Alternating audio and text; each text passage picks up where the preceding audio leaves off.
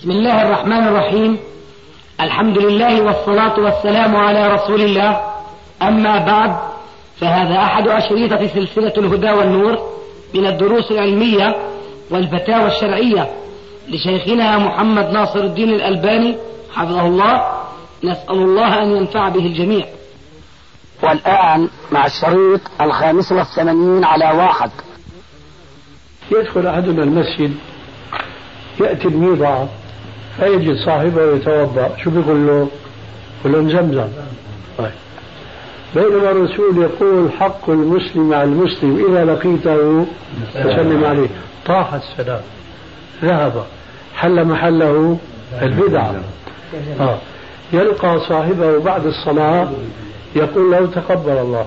أخي قل له السلام عليكم. إلا ما أحيي ما أحدثت بدعة إلا أميتت السنة وهذا ما أصاب هؤلاء المحتفلين بهذا المولد المبتدع. أنا أقول عندنا احتفالان بولادة الرسول صلى الله عليه وآله وسلم. أحدهما سنة والآخر بدعة. تمسك الناس بالبدعة وأهملوا السنة. ما هو الاحتفال بولادة الرسول عليه السلام؟ وما هو الدليل عليه؟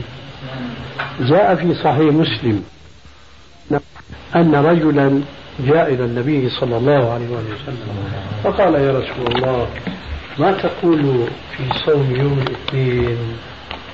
يوم الاثنين تعلمون أنه يوم ولادة الرسول عليه السلام ما تقول في صوم يوم الاثنين؟ قال في الجواب على أسلوب الحكيم ضمن الجواب تضمن الاستحباب والزيادة حيث كان جوابه عليه السلام ذاك يوم ولدت فيه وأنزل القرآن علي فيه إيش معنى هذا الجواب؟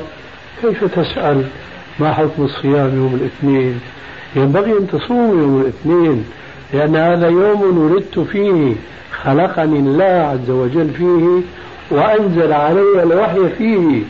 فيجب أن تشكر الله على هذه النعمة العظيمة التي حباكم بها ربنا عز وجل حيث خلقني في هذا اليوم وأحياني بالوحي في هذا اليوم.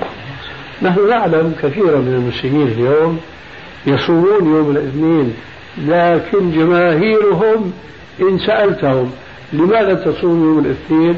ما يقول كما يقولون لماذا تحتفل؟ قل لك احتفالا بولادة الرسول عليه السلام. كان عليهم أن يقولوا نحن نصوم الاثنين احتفالا وذكرى لولادة الرسول عليه السلام في هذا اليوم. هذا أصبح نسيا منسيا ليس من العامة بل حتى الخاصة. وفي ظني مع وجود هذا الحديث في صحيح مسلم ربما طرق سمعكم مرة أو مرتين توجيه الحديث وربطه بالاحتفال المشروع وضرب الاحتفال غير المشروع بهذا الاحتفال المشروع. وظني أنكم قلما تسمعون مثل هذا التوجيه لهذا الحديث مع أنه حديث في الكتاب الثاني الذي يلي صحيح البخاري في الصحة. ذاك يوم ولدت فيه وأنزل عليه القرآن فيه. صوم يوم الاثنين كما تعلمون في كل أسبوع مرة وهم يحتفلون في كل سنة مرة. لو كان هذا الاحتفال مشروعا فقيسوا كم الفرق بين صوم كل أسبوع مرة وبين احتفال كل سنة مرة.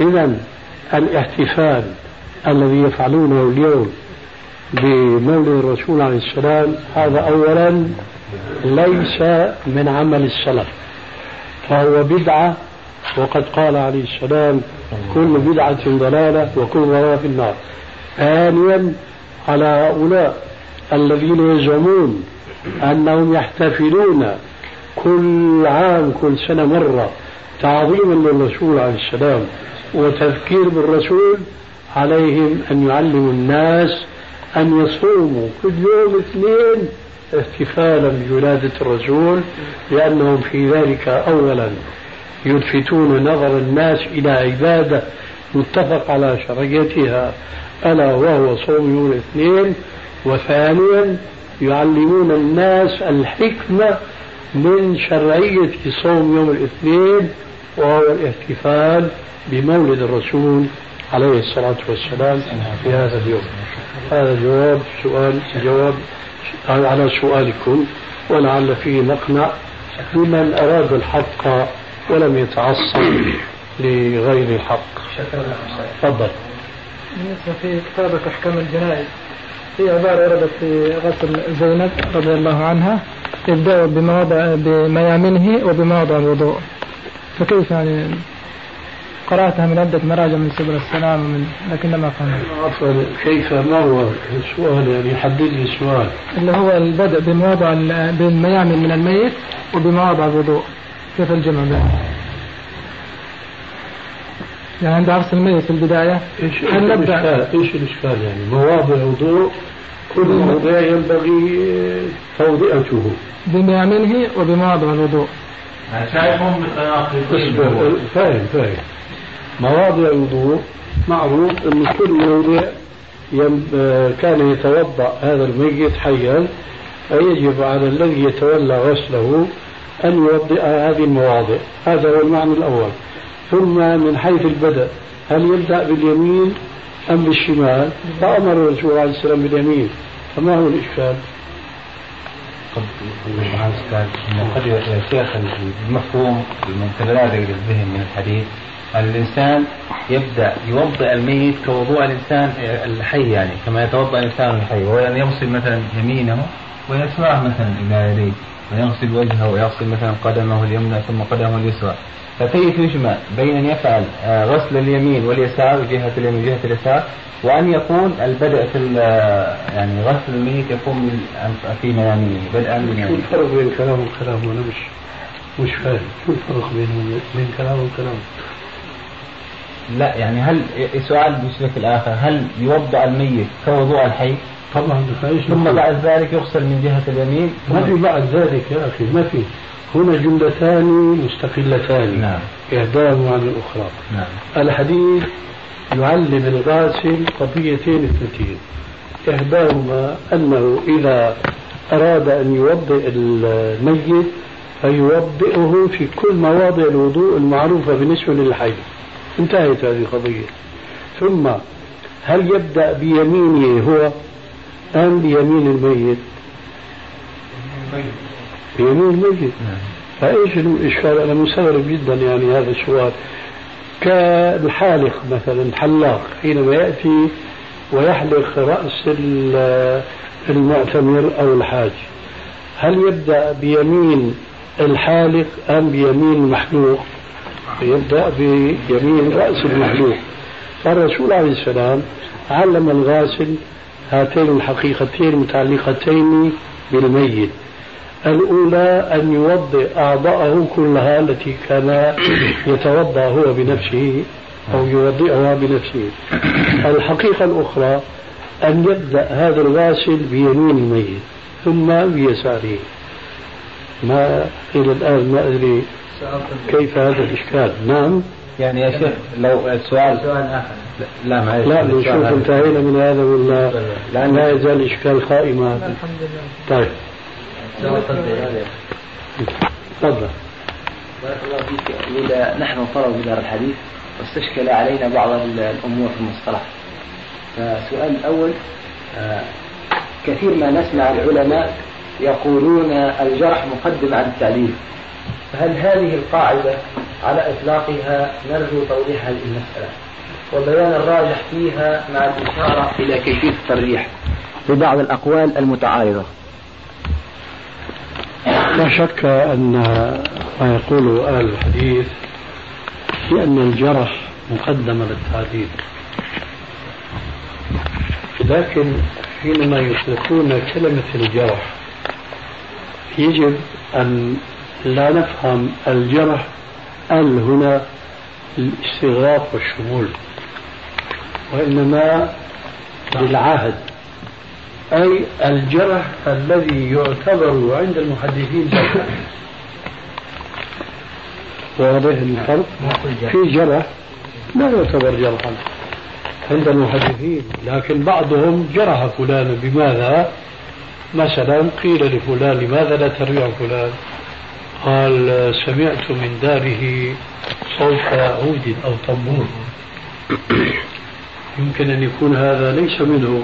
يمكن يكون من جاره كما ترينا اليوم تسمع صوت الراديو فتظن أنه من هذه الدار بينما هي من الدار الثانية. أو قد يكون هذا الصوت من نفس البيت لكن ليس برغبة من رب البيت وإنما هو عنده ولد شارد. ولا يستطيع مثلا أن يطرده من داره يرى أنه من وسطها أن يحتفظ به عنده من باب دفع الشر الأكبر بالشر الأصغر. كل هذا لا ينبغي أن يعتبر أنه هذا جرح فلا يروى عنه. هو هكذا قال جرحه لكن هذا الجرح ليس معتبرا. مثلا آخر قيل له لماذا لا تروي عن فلان؟ قال رأيت راكبا هونا. إيه هو البرذون نوع من الفرس يعني راكبه يصاب بالخيلاء في أثناء سيره كما لو كان يمشي هكذا متعجفا متكبرا. طبيعة سير ذاك الفرس يحرك الفارس هذه الحركة التي توهم الرائين والناظرين إلى أنه هو صاحب خيلاء. هذا الذي تبادر لذلك المحدث وقال أنا رأيته راكبا بذون وهكذا. فهذا جرح من ذاك الجارح لكن هذا ليس جرحا مقبولا. عرفت كيف؟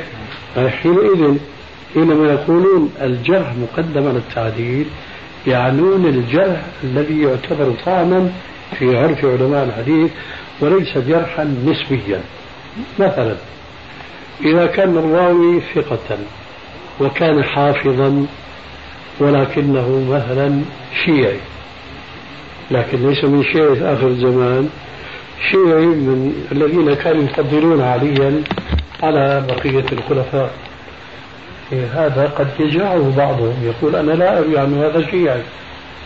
لكن المتقرر عند علماء الحديث أنه ما دام ثقة وما دام حافظا فكونه شيعي هذا لا يضر. وقد وجد في كثير من رواة الحديث الثقات المحتج بهم من كانوا من هؤلاء أهل الأهواء. ولعلكم جميعا تعلمون بأن البخاري يروي عن عمران بن حفصة وهو آه، خارجي مشهور تماما. إذا ينبغي حينما نقول أو نقرأ قاعدة الجرح مقدمة للتعديل أي الجرح الذي يعتبر طعنا عندهم. حينئذ لا إشكال فيما إذا ثبت جرح من هذا النوع في راو وكان آخر قد وفقه فهذا الجرح مقدم على التوفيق. لما؟ جارح عنده زيادة علم على الموفق بمعنى لو أن هذا الموفق علم ما علم الجارح من الراوي لم يروي أيضا عنه ولا اشترك مع الجارح في جرحه.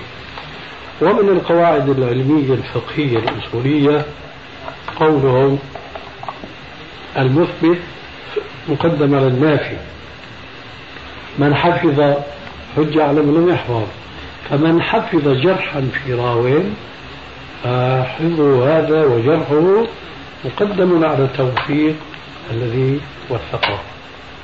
لعله في توضيح لما سألت. ها؟ طيب في شيء؟ بعض العلماء متساهل في جرحه متشدد في التعديل وبعضهم بالعكس وبعضهم معتدل في الأمرين. نرجو توضيح هذه المسألة مع ذكر أمثلة لكل من الفرق الفرق الثلاث. آه ليس من السهل الآن استحضار الأمثلة ولكن لا شك أن خير الأمور أوساطها آه لا يتشدد الإنسان في التجريح ولا في التوفيق وإنما آه كما قيل خير الأمور الوسط حب التناهي غلط. فالتوسط في كل أمر هو الذي يأمر به الشارع الحكيم تبارك وتعالى. ومعلوم أن الذين يعتدلون في الجرح والتعديل هم كالإمام أحمد إمام السنة والإمام البخاري والإمام مسلم و آه، أبو داود مع شيء من التساؤل فيه. وأبو زرعة الرازي وأمثال هؤلاء الأئمة فهم معتدلون في هذا المجال. وأما غيرهم فما بين متساهل ومتشدد ابن أبي حاتم مثلا عن أبيه فيه شيء من الشدة. والعقيلي أيضا فيه شيء من التشدد ومن المبالغة في الجرح. وهكذا. وهذه الأمور تفاصيلها تؤخذ من كتب المصطلح أولا ثم من كتب الجرح والتعديل ثانيا. هذا ما يمكن الجواب عنه الآن. نعم. أخلي دول لغيرك ثم أرجع فيما بعد. ذكرت في السلسلة الصحيحة حديث أبي داود عن عائشة أنه صلى الله عليه وآله وسلم كان إذا أراد أن ينام وهو جنب توضأ وإذا أراد أن يأكل غسل يديه. بعد تخريجه ذكرت أن هذا الحديث حديث عزيز في سنة سنية غسل اليدين قبل الطعام. نعم. ثم ذكرت وهذا يغني عن الحديث الآخر كان إذا أراد آه، الحديث الآخر بركة طعام الوضوء قبله وبعده. نعم. وذكرته في الضعيفة. فلما رجعنا إلى الضعيفة ذكرت هناك أنه لم يرد حديث ثابت في غسل اليدين. نعم. فما مرادك من هذه العبارة؟ أردت أن الحديث الأول الذي ذكرته في الصحيح تبين أنه كان وهو جنوب نعم. أليس الحديث على إطلاقه؟ يعني هذه العبارة هذه في أي نعم. هذه استدركتها من رواية سنن النسائي. وأضفتها إلى النسخة المطبوعة فيما إذا قيد لنا أن نعيد طباعتها نضم هذه الزيادة إن شاء الله فيكون هو الجواب. يعني في غير الجنوب يا شيخ؟ لا يشفع لا. أي نعم, نعم. جزاك الله خير. يا شيخ نقيمات تفضلوا. من دعي فليجيب تفضلوا. يلا. بالنسبة للطعام والأكل بالمعلقة هل يعتبر آه، بدعة؟ آه، يعني مثلا بالنسبة للرز الآن لما بناكل بيطيح شوي بالأرض بناكل بالخمس أصابع هل بالخمس أصابع يعني سنة ولا يعني هو من الثابت في صحيح مسلم أن النبي صلى الله عليه وسلم كان يأكل بثلاث أصابع. فإن اعتبرنا أن الأكل بثلاث أصابع سنة عبودية فيكون الأفضل أن يأكل بثلاث أصابع دون الملعقة لكن في هذه الحالة من يأكل بالخمس أصابع أو بالكف كله هذا يكون خالف السنة. أما إن اعتبرنا ذلك من الأمور العادية كما قلنا وليس من الأمور التعبدية فلا يكون الذي يأكل بس الذي يأكل بالكف مخالفا للسنة كما أنه لا يكون الذي يأكل بالملعقة مخالفا للسنة لأن هذا الأكل بهذه الآلة الحديثة كهذه الآلات الكثيرة التي نحن نتمتع اليوم بها كالسيارة والطيارة. والقطار ونحو ذلك اكتفيت أنا بس لما هي من الوسائل الحديثة التي تدخل في عموم قوله تعالى ويخلق ما لا تعلمون والحمد لله. جزاكم الله خير. أمور الطب يا شيخ التي تسمى التي ذكرها الرسول عليه الصلاة والسلام في كثير من احاديث الاحاديث هل تعتبر يعني من سنته التي لو فعلناها نكون مقتدين بالسنة؟ ما كان من الطب النبوي مقرون بقوله عليه السلام لا شك في ذلك أن هذا من الوحي وليس للمسلم فيه الخيرة كمثل قوله عليه السلام الحبة السوداء شفاء من كل داء فهذا تحدث عن أمر غيبي لا يمكن للرسول عليه السلام يتحدث به إلا بوحي السماء. ولذلك فليس لنا الخيرة أن نرد مثل هذا الحديث كما يفعل بعض الأطباء اليوم.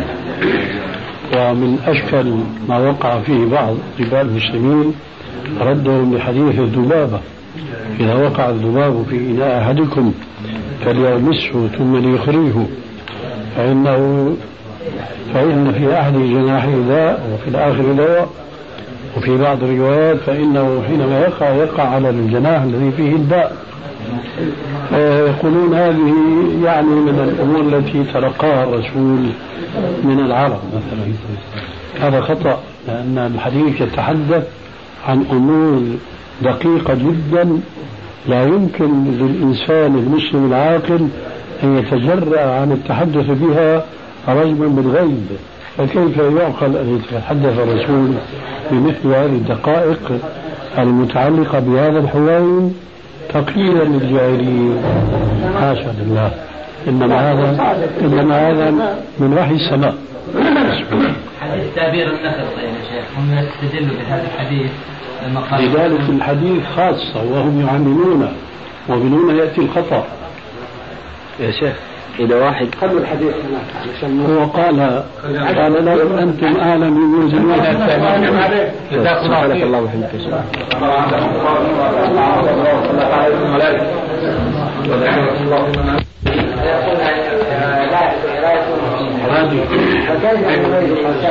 بين الأمور المتعبده المتعبد بها وغير ليس هناك قاعدة هذا يرجع إلى مفردات الأمور. يعني مثلا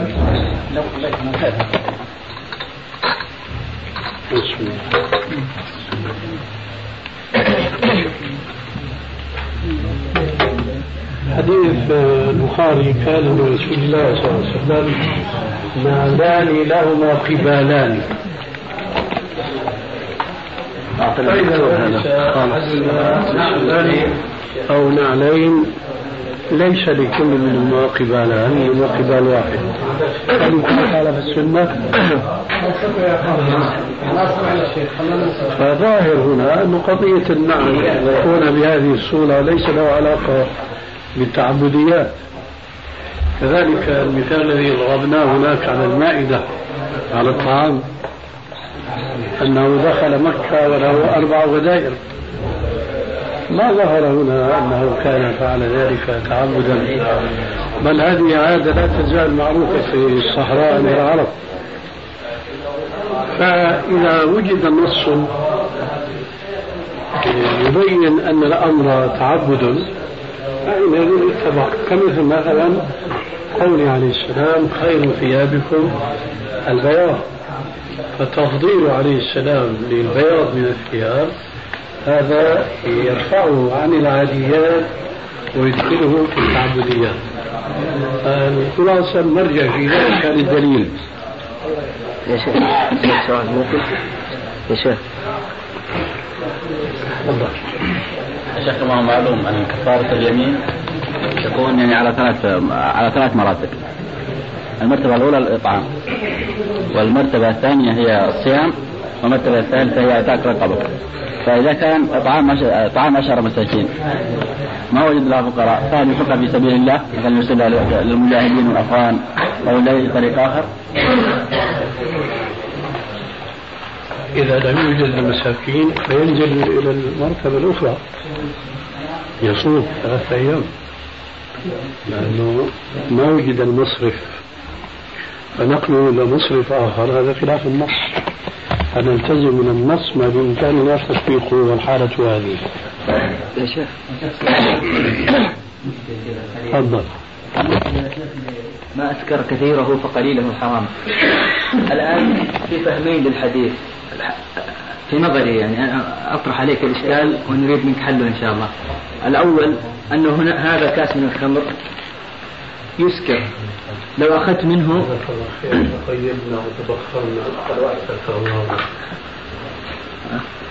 لو أخذنا لو أخذ واحد من هذا الكأس لو شرب كله يسكره.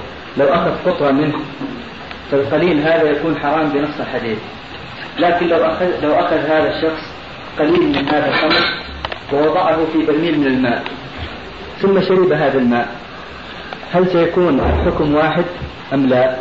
ينبني على هذا سؤال آخر وهو أن الآن كثير من الأدوية فيها نسبة قليلة من الكحول. فيطلق كثير من العلماء أن هذه ما دام فيها قليل الكحول فهي حرام. ولكن نحن نعلم أنه يعني كثير من الأدوية فيها الكحول يعني يمكن 90% أو 70% من الأدوية فيها هذه النسبة القليلة من الكحول. فسؤالنا ما يلي؟ هل تعتبر هذا من القليل الذي يعني يحرم إذا كان كثيره يسكر أم لا؟ ثم يعني يعني تفصيلا بعد يعني ما تجاوب نريد سؤال آخر على أشياء تتعلق كذلك بالطب مثل المورفين وأشياء يعني من المخدرات ثم نسأل عن التخدير كذلك وهي كلها متعلقة بمبحث واحد. ما شاء الله هل تحجر كم سؤال في كلام؟ لأنه والله مشكلة. أنا في عندي إيضاح لسؤال الله. الدكتور فلمسك الدين عندنا على موضوع نلاحظ بعض الأدوية اللي فيها خطوط. فالحقيقة يعني من شو صعوبه في تجنب هذه الأدوية. فشرح لي أخ صيدلي على ثقة. قال لي هذه التركيبات ما ضروري نحن نجيب نقطة كحول ونحطها نحن نجيب مثلا النعناع من أغنى النباتات بمادة الكحول. فبيقول لي نحن يعني لما تتحط هذه الأدوية بكتبوا التركيبات الكيميائية الكيمياء اللي فيها كحول يعني هو ما بجيب كحول لوحدة نقطة وبيكسرها فوق هذه الأدوية. قال لي وإلا يعني زي إذا أنت أكلت كمية كبيرة من النعناع يعني بيساوي نوع من من الاسترخاء يعني. هكذا شرح لي والله. كذلك يا شيخ يعني إضافة للسؤال يعني النبيذ الذي كان يشربه الرسول صلى الله عليه وسلم يومين وفي اليوم الثالث يريقه أو يسقيه قائمه يعني يقول الآن بعض الكيميائيين أن النبيذ ما في شراب لشعير أو غيره إلا وفيه نسبة بسيطة من الكحول. فكيف يعني نوفق انه هذا القليل من الكحول الذي كثيره يسكر ينطبق عليه وبناء على ذلك برضه ياتي السؤال عن البيرة والسيدر والشلال ما شاء الله بين سؤال. سؤال مكتوب يعني هو نريد نناقشه من ناحية علمية كذلك طبية. لكن بارك الله ارحم شيبتي. ما الذي تريد مني أن أحفظ؟ من اسئلتك واحدة واحدة. على كل حال نحن نعطيك القاعدة ولعلك تأخذ منها آه، كثيرا من أجوبة الأسئلة التي وجهتها وبعضها حفظته وبعضه لم أحفظه. قوله عليه السلام ما أسكر كثيره فقليله حرام. نضرب الآن مثالا. إذا كان هناك لتر من الماء فيه في المئة خمسين من المادة المسكرة ونسميها بالكحول.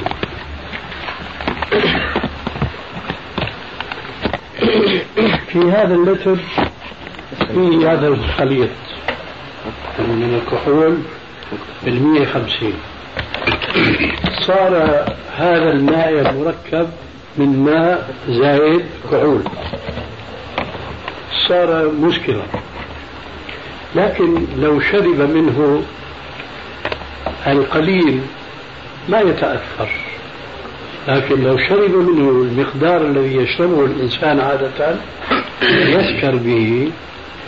حينئذ يصبح القليل من هذا الشراب حراما لكن لو كان هناك عندك لتر من الماء في خمس جرامات مثلا من الكحول. لو شرب شارب هذا اللتر كله لا يتأثر ولا يسكر هذا يكون شربه حلالا. واضح إلى هنا؟ آه. نأتي. هل يجوز للمسلم أن يأتي إلى هذا اللتر من الماء فيصب فيه خمس جرامات كحول؟ بحجة أن هذه الخمس جرامات لا تجعل هذا السائل أو هذا اللتر من الماء مسكرا الجواب لا يجوز. لما؟ لأنك لا يجوز أن يكون عندك مادة المشكلة التي هي أم الخمر والتي هي إيش؟ الكحول. فعملية تركيب المسكر هذه عملية لا تجوز في دين الإسلام. ولذلك قلنا اليوم ونحن على ساحل البحر كما تعلم دكتور تكلمنا في هذا الموضوع طويلا. قلنا هذه الأدوية التي توجد في الصيدليات اليوم وربما أكثرها فيها كحول ومكتوب عليها نسبة الكحول خمسة عشرة هل هو. نحن نقول هذه الأدوية إن كان كثيرها لو شربها الشارب سليما كان أم مريضا يسكر فلا يجوز استعمال هذا الشراب لأنه مسكر ولو أنه هو يأخذ ملعقة.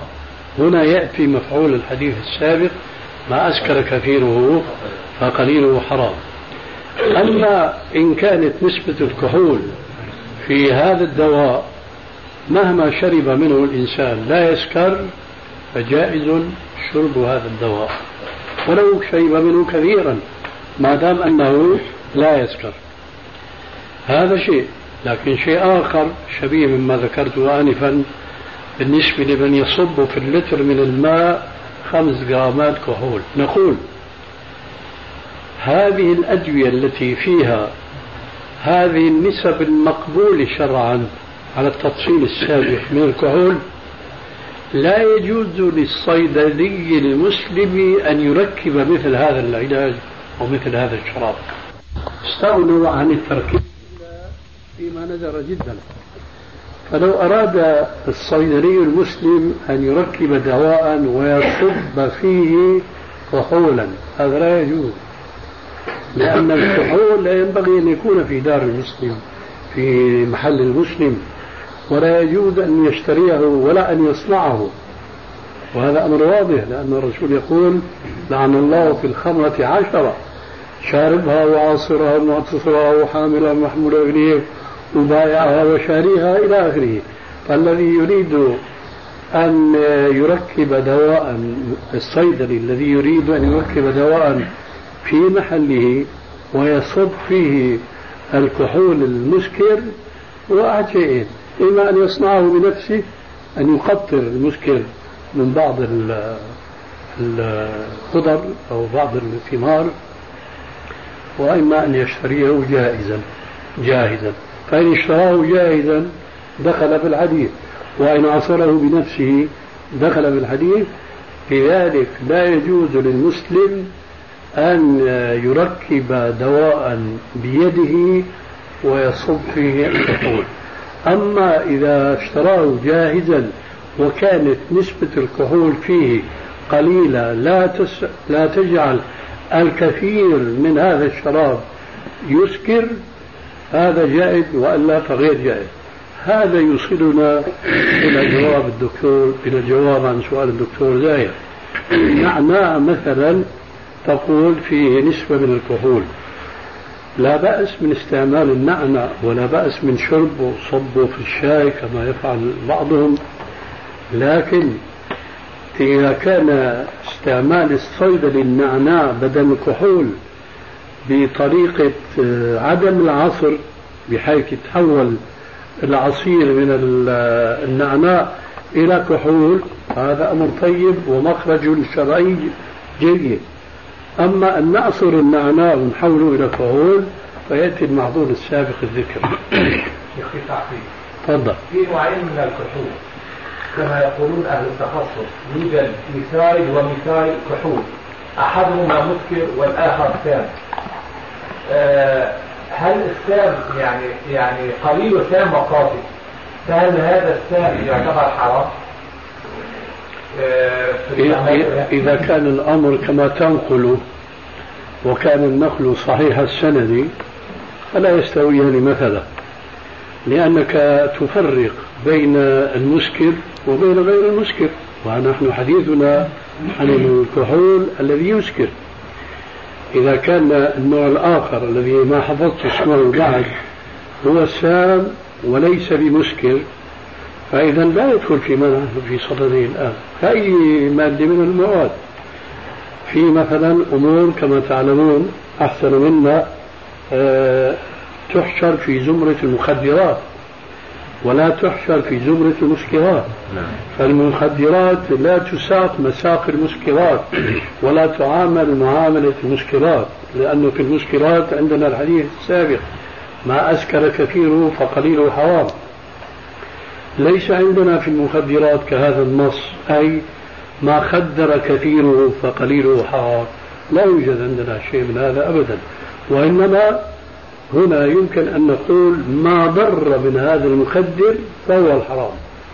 آه، اعتمادا على قوله عليه الصلاة والسلام لا ضرر ولا ضرار. ولذلك فيجب أن نفرق بين المخدر وبين المسكر. ونعطي لكل منهما حكمه اللائق به. على هذا السؤال. بالنسبة للجهاد القائم الحالي ما حكم الجهاد إذا كان العدو دخل بلاد المسلمين؟ هل هو فرض عين ويجب الاستئذان أو لا يجب؟ فرض عين. هل يجب الاستئذان؟ لا يجب. هذا الحكم الفقهي أما الأمر التطبيقي هذا شيء آخر حتى في أفغانستان الآن ما يجري في أفغانستان؟ هو سأل عن ماذا؟ نعم. تعقيب على السؤال. أنت التعقيب عندك إيه؟ جواب خلي السؤال نعم. يا شيخ الآن قليل الكحول الذي في الدواء. تقول أنت لو شرب منه كثيرا وما أسكره فيجوز شرب هذا القليل الموجود. لكن هناك حديث في سنن الدار قطني ما أدري بصحته إن كان مر عليه أن أحد الصحابة سأل الرسول صلى الله عليه وسلم عن نوع من الشراب فيه يعني يسكر ثم قال له نكسره بشيء من الماء يا رسول الله. يعني نكسره بشيء من الماء. فقال كل مسكر خمر. يعني كأن صلى الله عليه وسلم نفس لفظة الرواية كان هذا فيه كحول وأراد الصحابة أن يكسروا بالماء أن يخفف نسبته. يعني صار خليط مثل الدواء هذا الذي فيه قليل من الكحول. بارك الله فيك. أنت أخذت الجواب عن هذا السؤال. ألا تذكر أنني قلت لك إذا كان عندك لتر من الماء وصببت فيه من 150 من الكحول فصار هذا اللتر مسكرا فالقليل منه لا يجوز. ثم ذكرت لك مثال آخر. هذا اللتر من الماء صببت فيه خمسة لتر خمس جرامات من إيه؟ من الكحول. فلا يصبح هذا اللتر من الماء مسكرا هذا لا يصبح حراما. لكن عملية صب الكحول قلنا هذا لا ينبغي لأنه لا ينبغي أن يكون عند المسلم مادة مسكرة الحديث الذي تقوله سواء صح أو لم يصح فهو يؤيد هذا المعنى الفقهي الذي عليه علماء المسلمين. على المخدرات نعم. تعقيب على المخدرات تفضل. قلت قلت يا شيخ إنه لم يرد نص بالنسبة للمخدرات فهل ولا هل تقاس إن لم يرد النص؟ هل تقاس على إذا أردت أن تحكي عني فاحكي عني تماما. نعم أنا أريد أن أفهم منك معليش بس أنت قلت أنه أنا ما قلت لم ي... أنا تقول عني نعم. أنني قلت إنه لم يرد نص في المخدرات. نعم. أنا ما قلت لم يرد نص في المخدرات قلت لم يرد نص في المخدرات أن كثيره ما ما قدر كثيره فقليله حرام نعم. هكذا أنقل عني نعم. حتى يكون النقل كاملا. نعم. فهل تعني أنت هذا؟ لا أنا تعني أنا, أنا أعني باختصار يعني حكم الإسلام في المخدرات. هل يقاس على الخمر؟ من ناحية من ناحية التحريم سبحان الله. ما قلت ما قلت إلا عن هذا الجواب الذي جاء في الزمن الأخير. إذا حكم الإسلام في المخدرات. قلت يا أخي المخدر لا يقاس على المسكر فما أضر من المخدر فهو الحرام لقول عليه السلام لا ضرر ولا ضرار. وما لم يضر. الآن في سؤال يقول الرسول عليه الصلاة والسلام من تشبه بقوم فهو منهم. نعم. ونحن الآن ما نقول يعني في بقعة معينة لكن في أكثر البلدان الإسلامية في تشبه. واللي أثار هذا السؤال في يوم من الأيام أخ لنا من المسلمين لبس كوت يعني يعني كوت قصير على ثوب. وقال يا أخي المسلم يعني جاكيت جاكيت. قال يا أخي المسلم أنت تشبهت بأعداء الإسلام. وقال سبحان الله أنا لبست ثوب ولبست عليه هذا الجاكيت. فما بالك بالذي يلبس البنطلون والجاكيت والكرافتة؟ قال هذا متشبه كليا لكن أنت قاربت من التشبه. فنريد هل هذا المتشبه هذا اللباس الذي يلبس الآن هل هو معناته أن خرجوا من ملة الإسلام أو أو تشبهوا بالأعداء فهم من الأعداء؟ وضح لنا هذا الحديث مع العلم أن المسلمين الآن واقعين في هذه المشكلة. نعم. بارك الله فيك. من تشبه بقوم تفضل صحيح. من تشبه بقوم فهو منهم لا يعني أنه خرج من دائرة الإسلام. الحمد لله. وهناك أحاديث كثيرة جاءت على هذه الوتيرة وعلى هذه الطريقة. مثلا ليس منا من غش. أو من غش فليس منا. إيه، ليس منا من رمانا في الليل. كثير من أحاديث أوردها الإمام أبو جعفر الطحاوي في كتابه مشكل الآثار ثم فسرها على أن المقصود بمثل هذا التعبير أنه ليس على هدينا وعلى طريقتنا. ولا يعني أنه كفر وارتد عن دينه والعياذ بالله تعالى. هذا أولا. ثانيا التشبه آه، درجات. من حيث آه، قوة ظاهرة التشبه. فكلما كانت ظاهرة التشبه قوية جرية كان محرما. وكلما ضعفت هذه الظاهرة كان بعيدا عن التحريم يدور بين الإباحة والكراهة. بين الإباحة والكراهة. لنضرب على ذلك بعض الأمثلة. المسلم الذي يتقبع يلبس البرنيطة القبعة هذا وضع شعار الكفر وغطاء الكفر على رأسه. هذا من التشبه المحرم. على رأسه لكنه يعقد الطوق على يضع الطوق على عنقه وهو ما يسمى بجرافيت. هذا في التشبه قريب من البرنيطة لكن ليس كالبرنيطة لأن البرنيطة غطاء. يعني من يراه يقول هذا جورج أو أنطونيوس أو ما شابه ذلك فهو لا يخطر في باله أن يلقاه بالسلام سلام المسلمين. الثاني قريب منه وهكذا الذي يلبس البنطلون هو كالذي يضع الجرافيت هنا في العنق وأسوأ. من ناحية لا من ناحية التشبه فقط وأن من ناحية أنه يحجم العورة خاصة حينما يركع ويسجد وهذا لا يجوز بطبيعة الحال. لكن نأتي الآن إلى الجاكيت. الجاكيت هذا وحده لا يلقي في بال من يلبسه أن هذا متشبه بالكفار. لأن كما قلت أنت عن ذاك الرجل هو لابس القميص هذا نعم. وفوقه الجاكيت الجاكيت فيما يبدو لي هو كالحذاء كالنعل الذي يلبسه اليوم كثير من الناس غير الشاروخ أو الصندل ما أدري ماذا تسمونه. لا لا. اللي نعم. لا لا لا. مداز شبشب هذا. شبشب آه. الحذاء هذا الأوروبي إيش يسمونه؟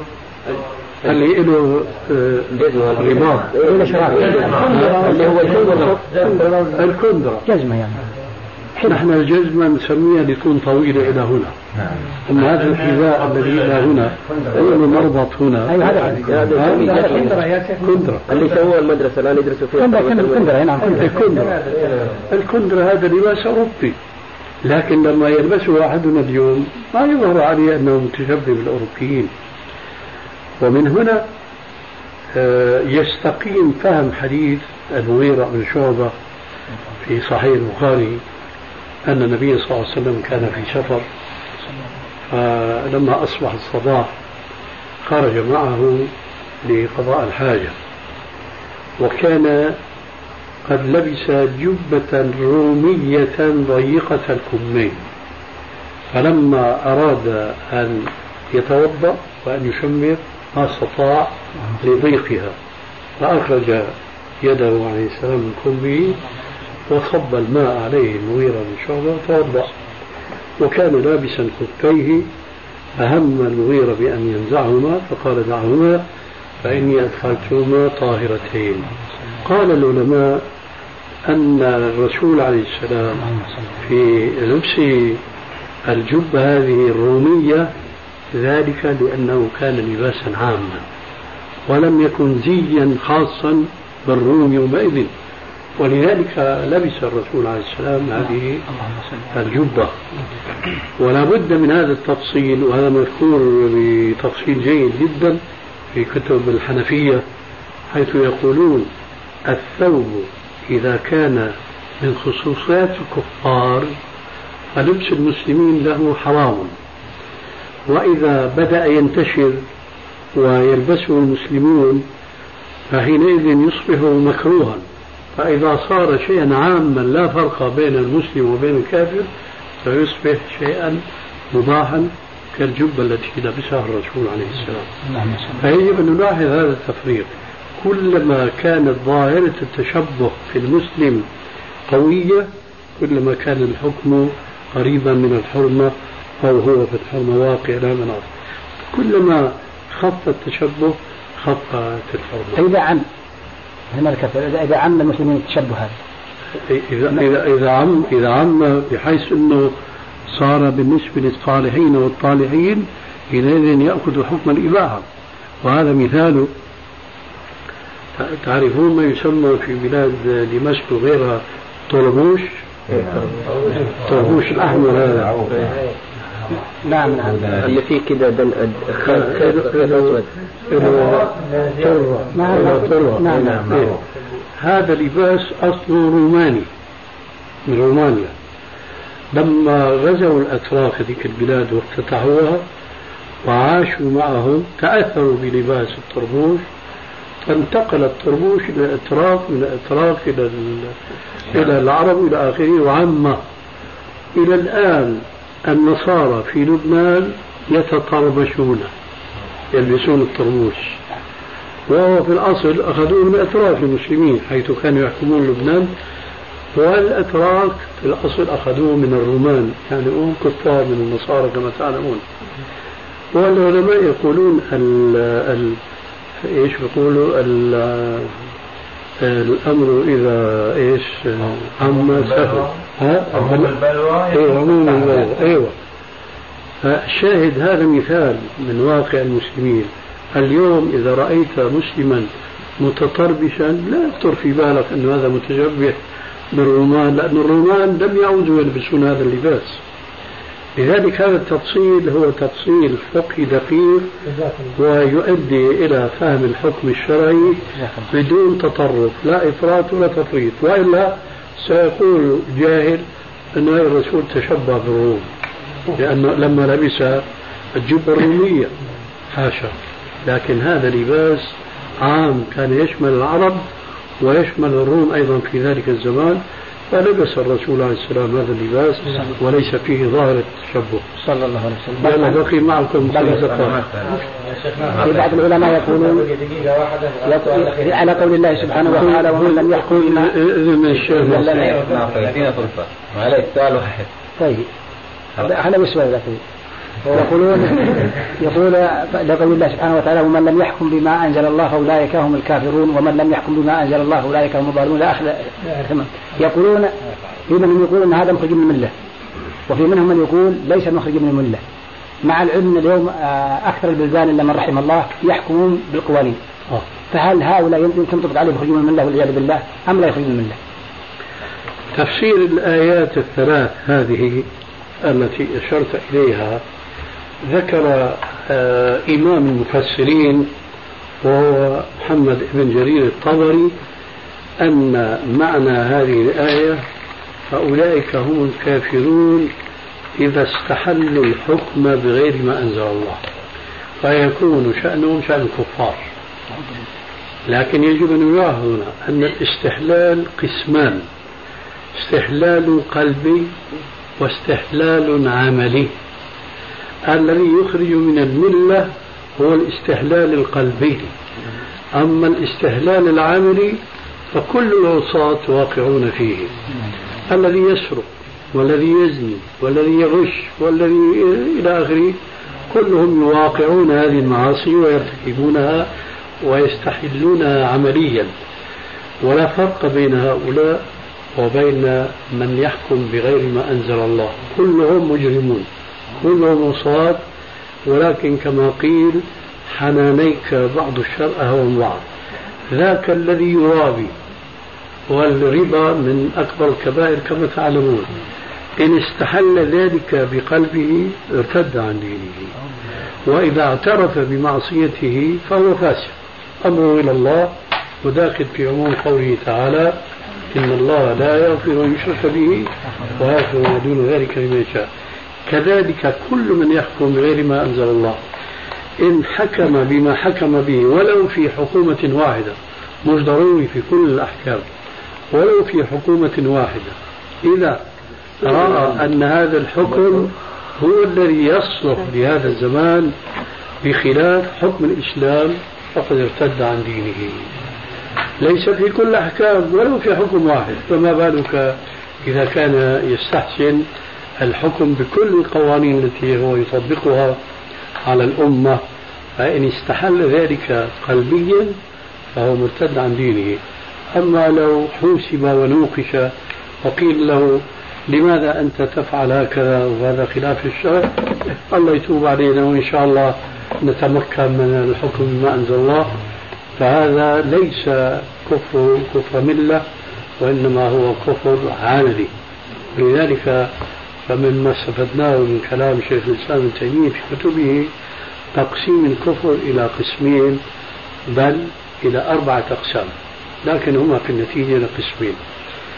كفر عملي وكفر اعتقادي كفر لفظي وكفر قلبي كفر لفظي وكفر قلبي.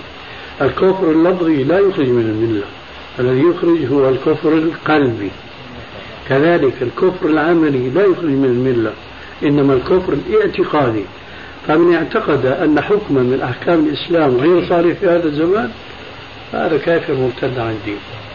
أما من يعترف بأنه ينبغي أن يطبق لكنه يخالف فشأنه شأن أولئك الفسقة الذين يزنون ويأكلون الربا ونحو ذلك.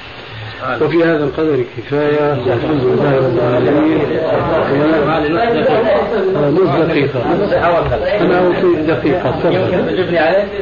الله أعلم. ادعوك إلى أن تجلس عندنا إن شاء الله. أنا أنا يوم غد في المسجد عند الأخوان الله يبارك فيك. جزاك الله خير وجزاك خيرا كثيرا. نحن نحن غدا مدعوون طيب بعد غد. وكذلك مدعوون. ومتى متى مدعوون؟ وأخشى أن تسحبها وبعده وبعده فيخلق الله ما تعلمون.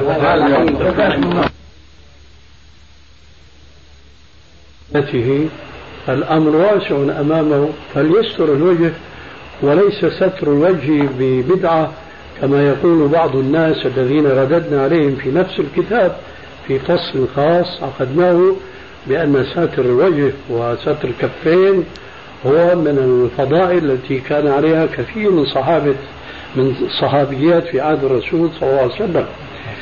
ففي الأمر سعة يعني من أراد أن يغطي فله ذلك ولا حرج. ومن أراد أن يكشف فله رخصة في ذلك. لكن الستر هو الأفضل. أما أن نقول إن الكشف حرام أين الدليل على ذلك من القرآن؟ إذا سمحت. الآية عرفنا أنها ليست نصا الآية الأخرى آية الخمار وليضربن بخمرهن على جيوبهن لم يقل على وجوههن.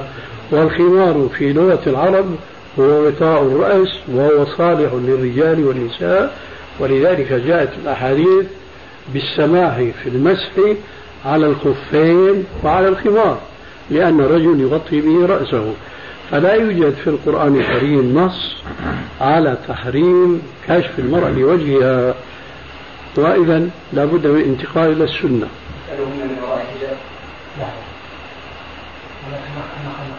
طيب. تسألوهن من وراء حجاب ما معنى الآية؟ تسألها من وراء حجاب في الطريق. الحجاب هو الباب هو الستارة هذا المقصود فيه لأن المرأة في بيتها تكون آه، إيش العبارة العربية متبذلة. تكون أرض حريتها. فما يجوز لها أن تفتح الباب كما تفعل بعض النساء في بعض البلاد العربية. يأتي الخباز يريد أن يسلمها الخبز مثلا أو اللحام أو إلى آخره. تفتح الباب على المصراع وكأنه أخوها أو زوجها أو نحو ذلك. هذا معنى الآية فاسألوهن من وراء حجاب. لأن السؤال الذي يكون عادة هو هذا. ثم هب أنه هذا هو الحجاب. فأين الدليل أنه هذا الحجاب يستر الوجه؟ قد قلنا آنفا. فلا بد من دليل خاص بأن الحجاب يجب أن يكون ساترا للوجه وقد قلنا أن الحجاب يجب أن يكون صفيقا أن يكون ثقيلا بحيث لو أن المرأة غطت وجهها لا ترى طريقها. فأنت الآن تنزع بهذه الآية فالجواب هو نفس الجواب. حديث الرسول حديث عائشة رضي الله تعالى عنها عندما كان تطوف وإذا حالنا غضبان أدت إحدانا جلبابها على وجهها وإذا فتحت عنها حديث عمر بن الخطاب رضي الله عنه من ذو الحجاج حينما قال عندما رأى أم المؤمنين. قبل نزول الحجاب الحجاب. أو الحديث نعم. بارك الله فيك. رحمه الله مثال انصار عندما نزل الحجاب تجرنا بنصف المراه بنصف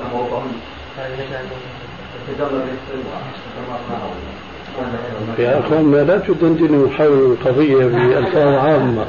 هل هذا ذكر فيه الوجه؟ هل ذكر فيه ستر الوجه أي نص تذكرونه الآن؟ هذا حديث عائشة صريح في ذلك. حديث عائشة نحن نقول به نحن أوردناه فيما جملة ما أوردناه من أحاديث في في كتاب الحجاب. هذا أولا فعل وهذا نحن نؤيده. لكن من أين نأخذ أن هذا الفعل واجب على كل امرأة؟ ثم نحن نقول هذا الفعل بالنسبة لنساء الرسول في هناك أقوال لبعض العلماء أن ستر الوجه بالنسبة لنساء الرسول واجب كستر سائر البدن. مع ذلك فهذا فعل ونحن نقول به لعموم نساء المسلمين ونحن والحمد لله نساؤنا هكذا.